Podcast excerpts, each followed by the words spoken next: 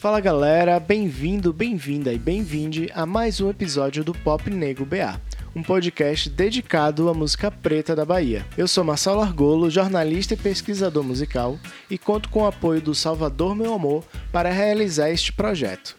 Também quero deixar um agradecimento especial ao estúdio Santa Rosa, que cedeu o espaço para a gravação deste episódio. Hoje começamos o segundo mês do Pop Negro BA e teremos uma programação especial para marcar o Dia Internacional da Mulher, que se comemora agora em março. Por isso, neste mês teremos apenas mulheres negras como convidadas aqui no podcast. A ideia é ouvir o que elas têm a dizer e refletir sobre as contribuições que elas trazem para a construção de um pop negro, baiano, engajado nas pautas antirracistas.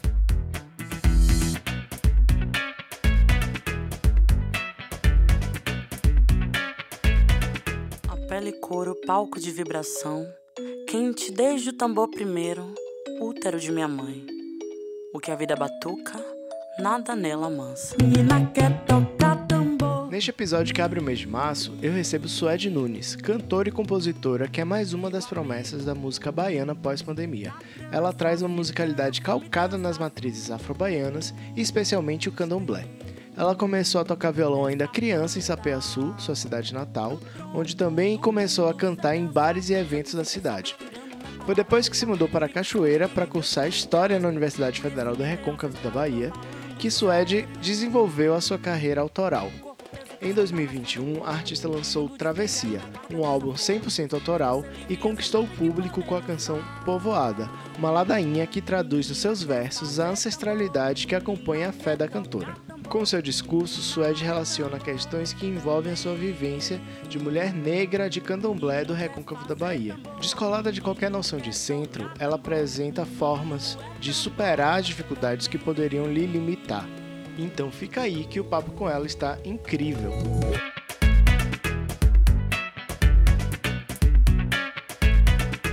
Pop Negro BA.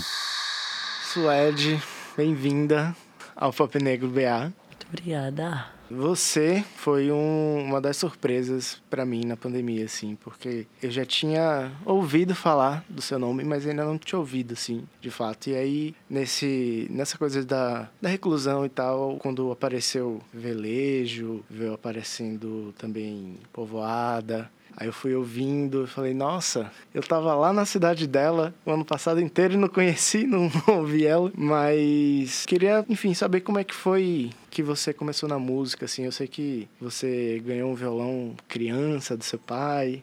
Como é que foi, assim, que esse interesse pela música, assim, de criança veio se tornar um, uma ideia de carreira para a vida? Vivência, né? É. é isso, eu acredito que a música é uma parada muito espiritual, né? Então eu acredito que a gente já meio que nasce assim predestinado para ela, né? Mas o estímulo, ele veio se dando por conta dessas, desses acontecimentos, né? O fato de meu pai ter me dado um violão aos sete anos, desenvolveu muita coisa. Mas também viver em casa rodeada de música, ir pro samba de roda de minha avó, ver os batuques comendo lá, o couro comendo. Inclusive o batuque, os tambores, eles se tornaram uma personalidade do meu som, justamente por ter convivido com eles, né? A minha infância inteira. E eu me dava muito bem, né? Sempre me dei muito bem com a música, assim, me expressava também. Coisa que eu não falava, né? Eu escrevia lá e cantava. É, com esse movimento de meu pai ter me dado um violão, fui pra escola levava. As pessoas me viam, me chamavam para formatura, apresentar em barzinhos também. Tive essa fase de estar em contato com o público assim diretamente. E aí, depois de vir para Cachoeira, né, morar em Cachoeira, a composição me veio muito forte assim, porque eu escrevia muito poesia. E aí eu comecei a musicar todas. Saía com caderninho assim, chegava ali na frente do Paraguaçu e aí escrevia. Me considerei compositora ali, né, uhum. naquele momento, 2017 para 2018, e acreditei também que eu queria fazer isso sempre. Foi nesse período que você saiu de Sapiaçu e foi para Cachoeira. É isso, eu fiz essa travessia de sair de lá, mas ainda assim no interior, né, bebendo das águas do Recôncavo, que é um lugar assim que eu sempre tô falando. Sim. e o que é que te levou para Cachoeira? É, estudo, né? Eu faço faculdade de História também. Ainda sou... Lá na é, UFRB? Isso. Faço faculdade de História. E aí eu vou levando também isso pra música, né? Falar desse outro lugar. Uhum. Falar a história do lado de cá. A perspectiva musical. E aí o primeiro lançamento, assim, que você faz com essa cabeça de construir uma carreira e tal foi Velejo, né? Em 2019? Velejo aí, velejo lá, que o meu navio não é mais negreiro, Velejo foi o primeiro trabalho que eu lancei, assim, né? E aí a gente foi desenvolvendo e maturando. Mas eu acho que a chegada de Travessia, com esse olhar mais de produzir um álbum, de pensar, né, com a Manguza Record, de toda uma produtora, para poder lançar, é, me deu um outro olhar sobre mim, sobre a minha carreira, né? De pensar que, é, vamos, ou vamos ou vamos. Se não for, vamos. E você participou do, do festival, do Isso. Festival Munguzá. Festival da Monguzá. É, foram 30 selecionados, né? Eles fizeram um festival. E aí, dos 30 selecionados, as pessoas votavam entre quem ficava. E aí ia, tendo as seletivas, né? As eliminatórias. E aí eu fiquei, fui a mais votada com isso. Estou sendo gerenciada por eles. E o massa é que é lá no Recôncavo, né, velho? Eu não preciso desse lugar de partida, de sair da minha terra para poder conseguir fazer alguma coisa, criar caminhos. É essa possibilidade de estar no meu lugar e fazer as coisas do meu lugar para o mundo e não, sei lá, sair daqui e depois voltar, sabe? É, eu ouvi o seu disco e aí, logo na primeira faixa, assim, eu já fiquei super emocionado com aquela fala. Eu acho que é de sua mãe. De manhã. Aí, quando foi depois, Cata fez assim, ó, o nome Suede. E ninguém aqui em Sapé tem esse nome. Pode, bote, bote, você quer, eu boto. Aí ela botou, ó, S, U, E, D. Aí eu olhei assim, ela disse, não tá descobrindo que nome é esse, não? Eu disse, não. Ela fez, ó Maria, lê de, de, de trás pra frente pra tu ver. Eu disse, Deus. Eu disse, pois é esse que vai ser. Que é, assim, é uma coisa incrível, assim, é super bonito. Se o primeiro disco precisa apresentar artista, não tinha pessoa melhor e fala melhor né? pra apresentar, né? Rapaz, e aquele, aquele áudio de manhã? Ela sempre conta essa história, parece que é a primeira vez, né? Quando ela conta. E aí, numa noite, eu pedi, mãe, aquela, como é que foi meu nome? Como foi mesmo? Como se eu tivesse esquecido. Ah, eu esqueço mesmo. Que nada. Aí ela contou e eu tava gravando. Aí quando eu mostrei lá no estúdio, não, vamos, vamos botar. Porque as pessoas precisam saber. E estão sabendo, né? Enfim, abre o disco Travessias, que foi o resultado desse seu processo com o Festival Munguzá, com a Munguzá Records. Isso. E você, enfim, traz ali uma, uma musicalidade matriz, uma coisa também do samba duro, do Ijexá. Sim. Muita, muita percussão com guitarra, baixo, com sopros, assim, tem essa mistura da, da linguagem matriz, do candomblé com a linguagem pop, né? Eu queria saber como foi que você construiu, quem são suas referências, como foi esse processo mesmo de chegar nessa sonoridade. A gente queria lançar, né, um álbum onde me apresentasse, como você mesmo falou, né, e apresentasse de onde eu venho. E aí a gente vê e observa o recôncavo ali nas referências do samba. É um disco que, ao mesmo tempo que a gente viaja em vários lugares, a gente consegue sentir que a gente está em solo, em terra de chão, uma coisa assim, mas eu gosto disso, né, da forma como a gente colocou o recôncavo nos batuques, nas coisas. Acho que a minha referência vem muito daí, né, do samba de roda, do recôncavo, mas também vem a referência de do axé music, né, enquanto música de força, enquanto potência, assim, no próprio discurso, né. São músicas que a gente vai groovar ou vai, sei lá, ficar tranquilo, mas sempre pegando alguma ideia. Eu tenho muito essa característica, né, de contar alguma coisa é, através delas. Então acho que a referência toda vem daí. E você já falou algumas vezes do, do samba e tem as festas de largo, né? Não conheço muito como é em Sapiaçu, mas em Cachoeira tem uma série de... Uma série de coisas, uma série de coisas. E tudo é uma roda. E a É. gente traz pra cá. E aí, como foi a sua vivência, né? Eu não sei se quando você estava em Sapiaçu você já conhecia, se você ia e voltava, mas como é que era a sua vivência nessas festas, né? Tem a, tem a da Boa Morte, Sim. tem que sai as fanfarras pela cidade. Embalo da Ajuda, o Embalo né? da Ajuda. Ai, são festas ótimas, assim. Cachoeira tem, tem me dado muitas vivências, assim, em grupo, em rua. É, Sapé também tem as vivências mais na roça, assim. Eu nasci e criado no quintal de minha avó, né? E aí minha avó faz o samba de Ah, Damião. maravilha. e aí a galera desce, a galera de baixo do Palmeira, que é o nome da roça, desce tudo pra lá. Tem o pessoal que faz lambada, tem o pessoal que faz os carurus, assim, sem precisar de ocasião, só fala e, e chama, né? E todas essas festas tem um pandeiro, tem alguém com a caixinha de fósforo batucando. Então, eu já vivia isso em Sapé, que é também outro, interi um, outro interior, né? Cidade pequenininha. Quando eu fui pra Cachoeira, aí bagaçou tudo, que eu já tô na capital do negócio, né? Ali, Cachoeira, Ave Maria, toda vez que se vai na rua é uma roda diferente. No seu jeito de compor, assim, Travessia, acho que tem duas ou três músicas que são bem curtinhas, assim, cantadas na palma da mão, assim, bem, bem ladainho. Acho que isso Sim. sai muito dessa, dessa sua vivência, né? Com os sambas, tudo. Uma delas se tornou a sua música do milhão, de Sim, milhão de plays, um que é milhão. Povoada. Povoada, quem falou que eu ando só? Nessa terra, nesse chão de meu Deus, sou uma, mas não sou só. Povoada, quem falou que eu ando só? Tenho em mim mais de muitos, sou uma, mas não sou só. Como foi a sua ideia de trazer essa... É uma, é ladainha mesmo, né? Sim. O disco ele abre com a ladainha e fecha, né? Com a ladainha. E aí, Povoada é, foi uma música que eu fiz na intenção, assim, de no íntimo do meu quarto, eu acreditar, acreditar na fé que acredito, né? De não ser só e principalmente por ser uma pessoa que tá dentro de religião de matriz africana, né? E aí tudo isso se voltava, né? A respeito de povoada. E aí quando tiveram a ideia, né? O Moreira é o produtor musical do projeto lá na Manguzá, foi desse álbum. Ele falou: "Não, vamos lançar pra cá". Eu, ah, pequenininha, não é ela mesmo. É ela mesmo. E aí também tem uma fala antes, né? Que eu tô, tô falando toda, parecendo que eu tô toda chorosa. E tô, né? Me pegaram no momento onde perguntaram pra mim o que é ser povoada. E aí tá na música, eu explicando literalmente ali no ao vivo. E povoada é um nome curioso, né? Porque a gente sempre fala de povoada em relação à terra, né? A terra é povoada.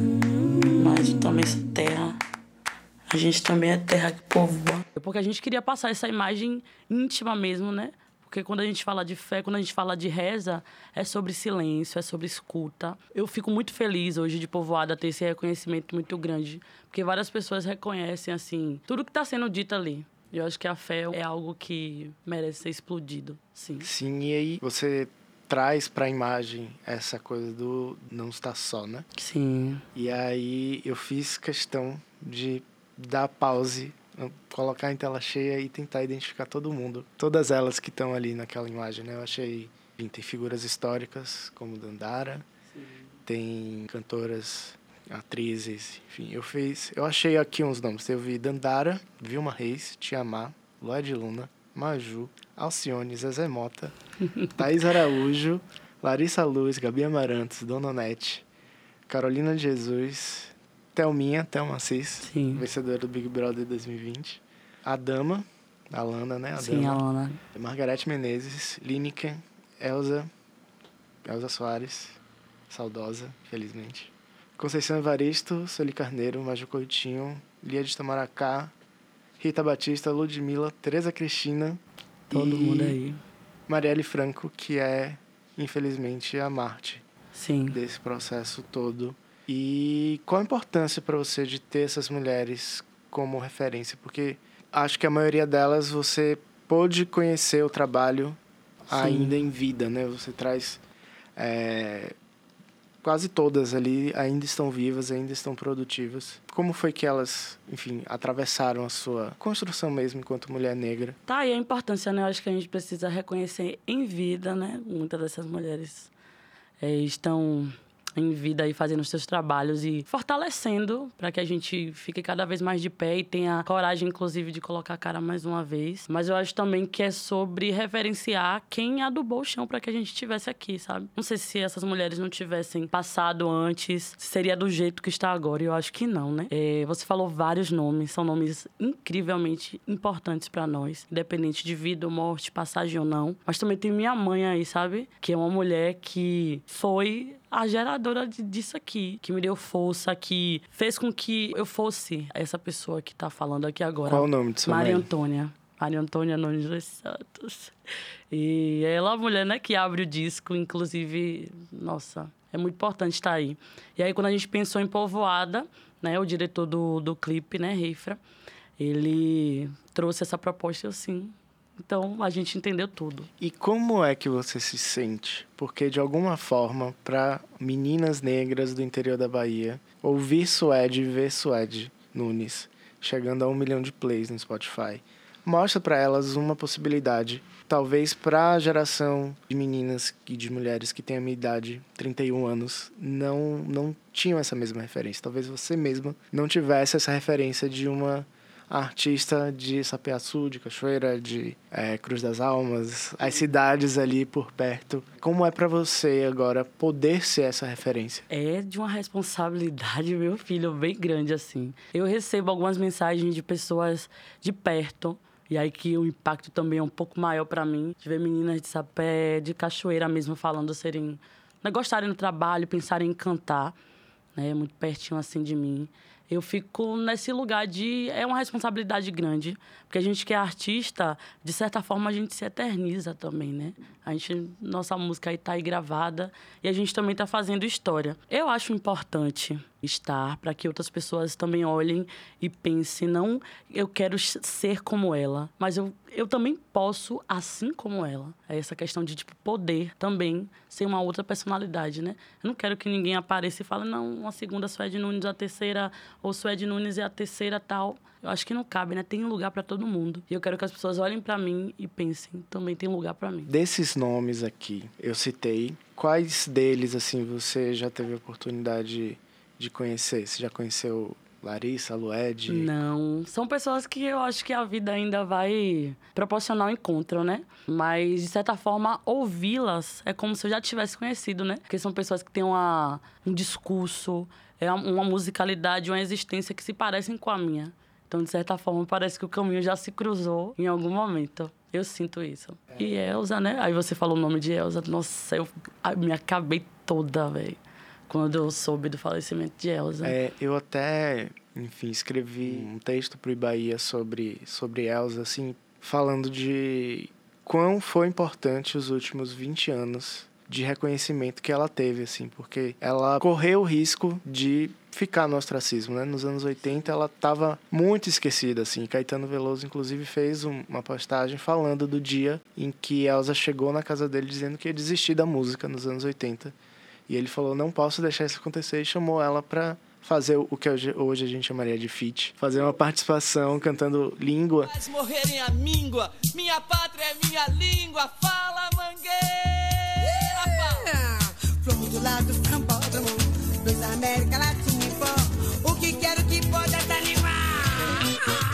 E dos anos 2000 para cá, né, depois que ela ganhou o título de cantora do milênio, em Londres, sempre precisando ter esse reconhecimento externo primeiro, né? Esses últimos 20 anos ela ela ganhou o status de grande cantora que ela merecia, né? Então, é, foi tardio, mas foi ainda em tempo o reconhecimento que Elsa Elsa recebeu. Sim.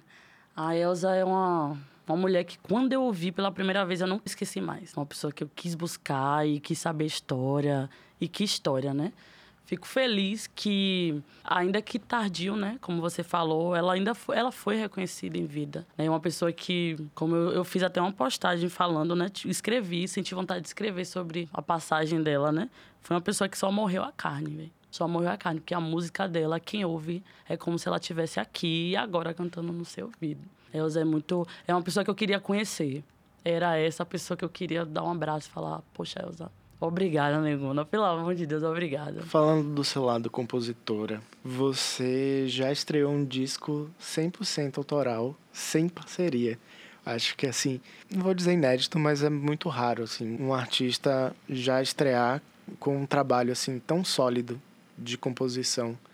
E é um disco que eu, eu ouvindo, eu não pulo nada, assim. Eu, eu ouço ele todo, assim. E como é, como é esse seu trabalho de composição, assim? Você, enfim, é daquelas que compõe assim o tempo todo.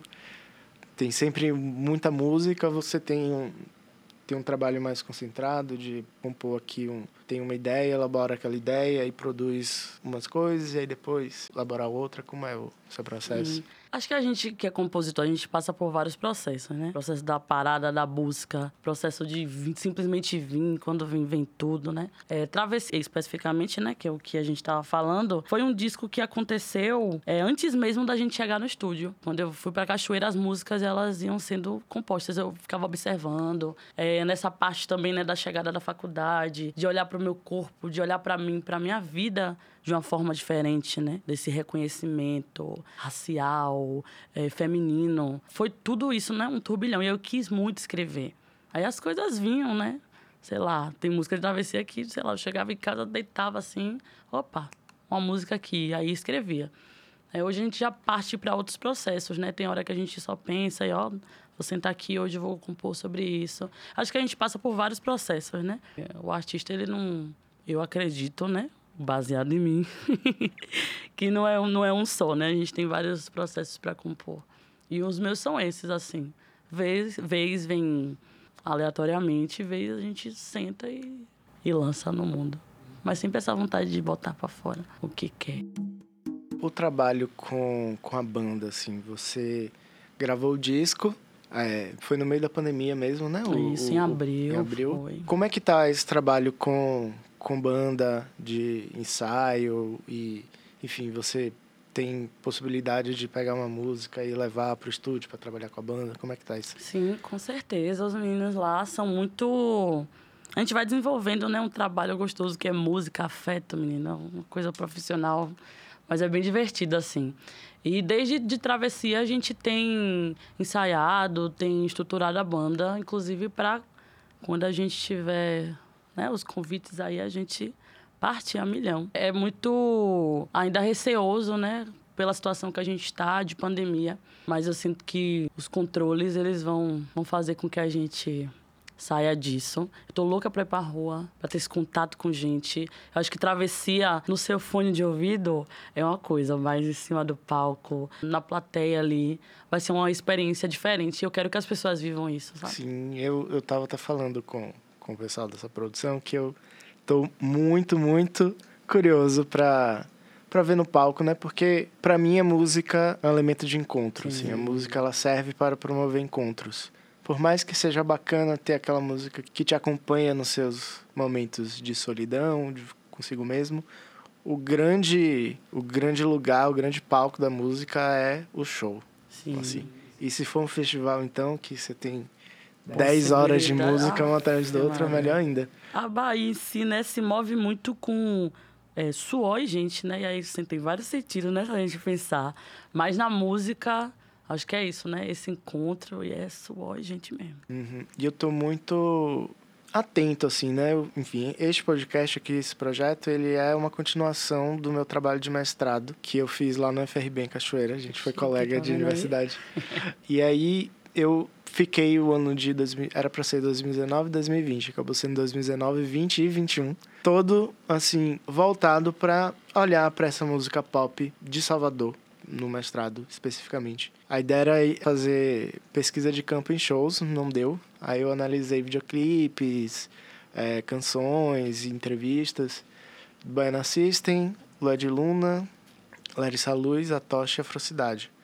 E aí a ideia aqui do podcast é ampliar isso, sair de Salvador e tentar pensar episódio após episódio mais e mais é, figuras Bahias, é, né? de outras Bahias. Preparando aqui, fazendo a, é, a curadoria de quem que eu chamo, quem que eu entrevisto, quem que eu pergunto, eu sinto que tem um caminho, assim, uma bifurcação na música baiana que você, Meli e Raquel Reis são, assim, que eu vejo as que estão abrindo esse caminho, uma música baiana que vai ser menos tiro o pé no chão, mas vai ser tão dançante quanto, assim. E eu tô muito curioso para ter esse...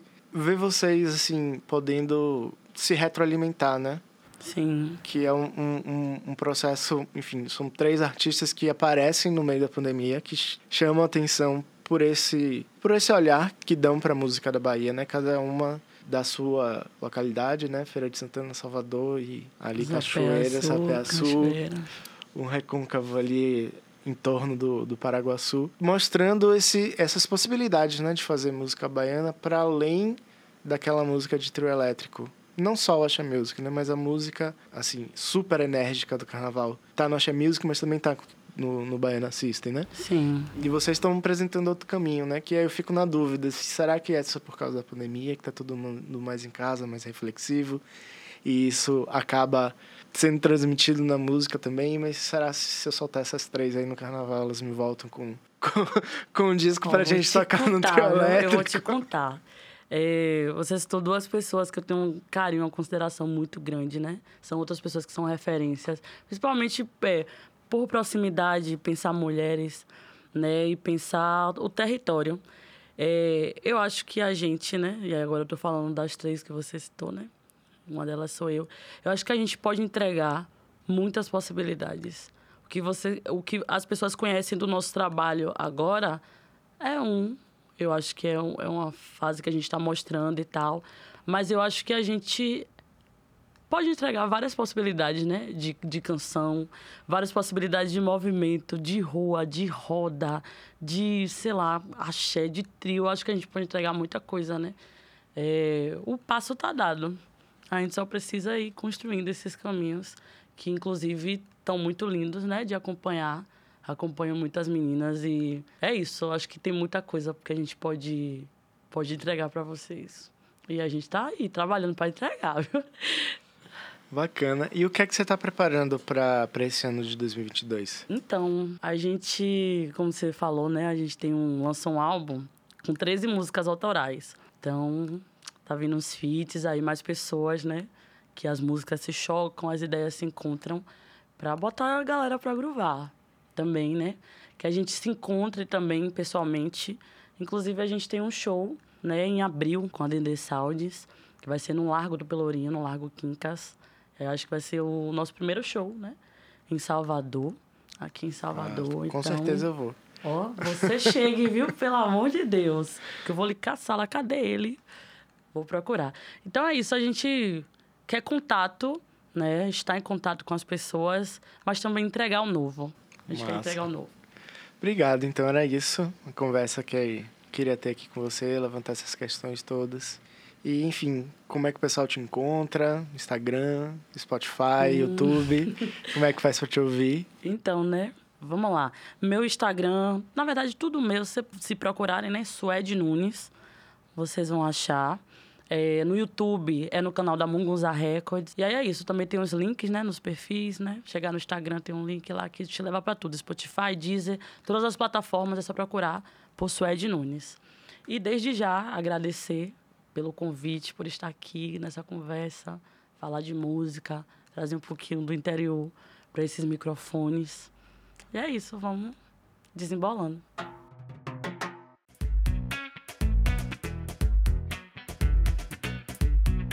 Muito obrigado a você que chegou até aqui. Continua acompanhando o podcast, que semana que vem a gente traz mais uma convidada especial para marcar o mês de março, quando se comemora o Dia Internacional da Mulher. Aproveita e segue a gente no Instagram, é o arroba popnegroba. E para conhecer mais sobre a cena de música pop negra, você também pode baixar de graça o meu livro Pop Negro SSA, Cenas Musicais, Cultura Pop e Negritude. O link está na descrição do episódio. O Pop Negro BA tem produção, roteiro, direção e apresentação minha, Marcelo Argolo, edição de Gabriela Bárbara da Edit Meu Podcast trilha sonora original de Marcos Cooper e apoio do Salvador Meu Amor. Um agradecimento especial ao Estúdio Santa Rosa que cedeu espaço para a gravação desse episódio. Aqui você ouviu, em ordem de execução, Menina Quer Tocar Tambor, Velejo, Travessia e Povoada, todas na voz de Suede Nunes. Ouviu ainda Língua, com Caetano Veloso e Elza Soares. Um abraço e até semana que vem com mais um Pop Negro BA. Pop Negro BA.